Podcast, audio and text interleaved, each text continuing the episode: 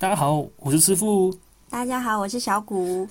师傅在这里先预祝各位听众们新年快乐，财运亨通，发大财。师傅，师傅，听完上一篇，为什么我们要投资？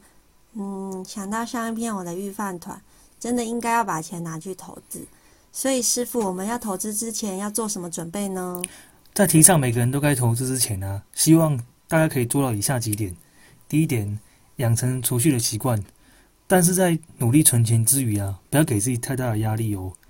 举个例子，像我一个朋友受了我教化之后，便努力开始存钱，每天中午都吃泡面，之后被我教训了一番，才改掉这个坏习惯。我告诉他，我们人生还很长，投资也是一辈子的事情，所以健康一定要照顾好。然后这里的存钱呢，指的是扣除必要开销后，将剩下的钱全部存下来，用于紧急开销以及投资。好，第二点，设立紧急账户以及投资账户。紧急账户的钱呢，平常不能去动它哦，只有在紧急状况才能使用，像是半年的预备金，或是哪一天不小心被老板炒鱿鱼，一时间没有固定的收入，都算是紧急的状况。至于紧急账户的钱要存多少，则是见仁见智。如果还年轻的话，存十二万应该就足够了。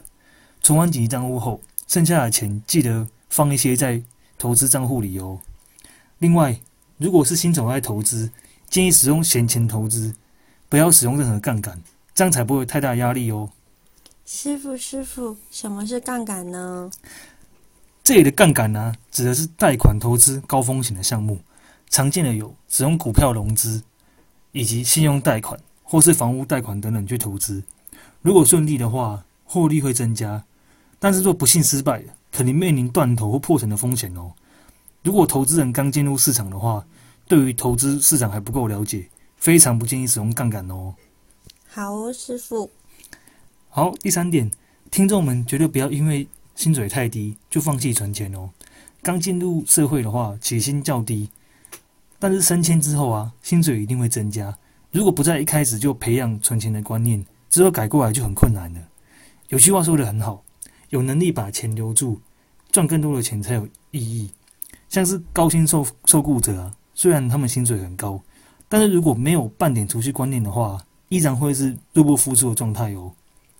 举个例子，小时候的奢侈品啊，可能是好玩的玩具；青少年时期，男生呢喜欢很炫的机车。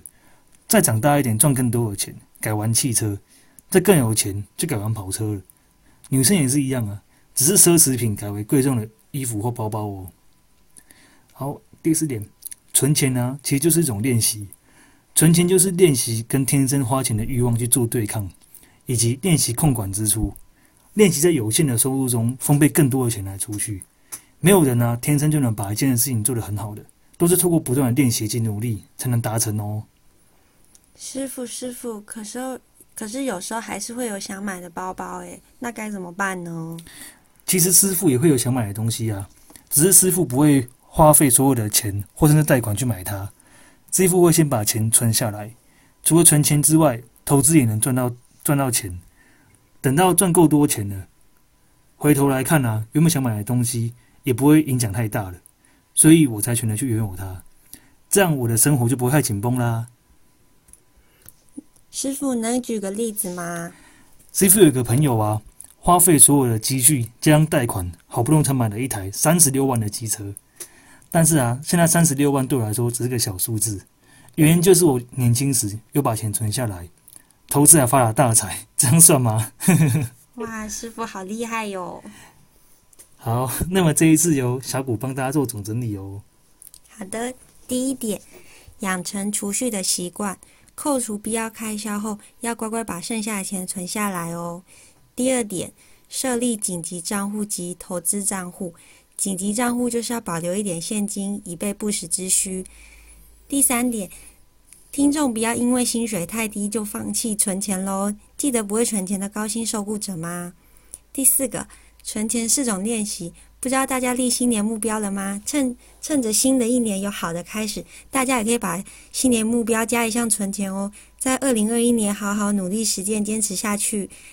那小谷就预祝大家牛年发大财，钞票一牛车。那我们下集节目再见喽，拜拜，拜拜。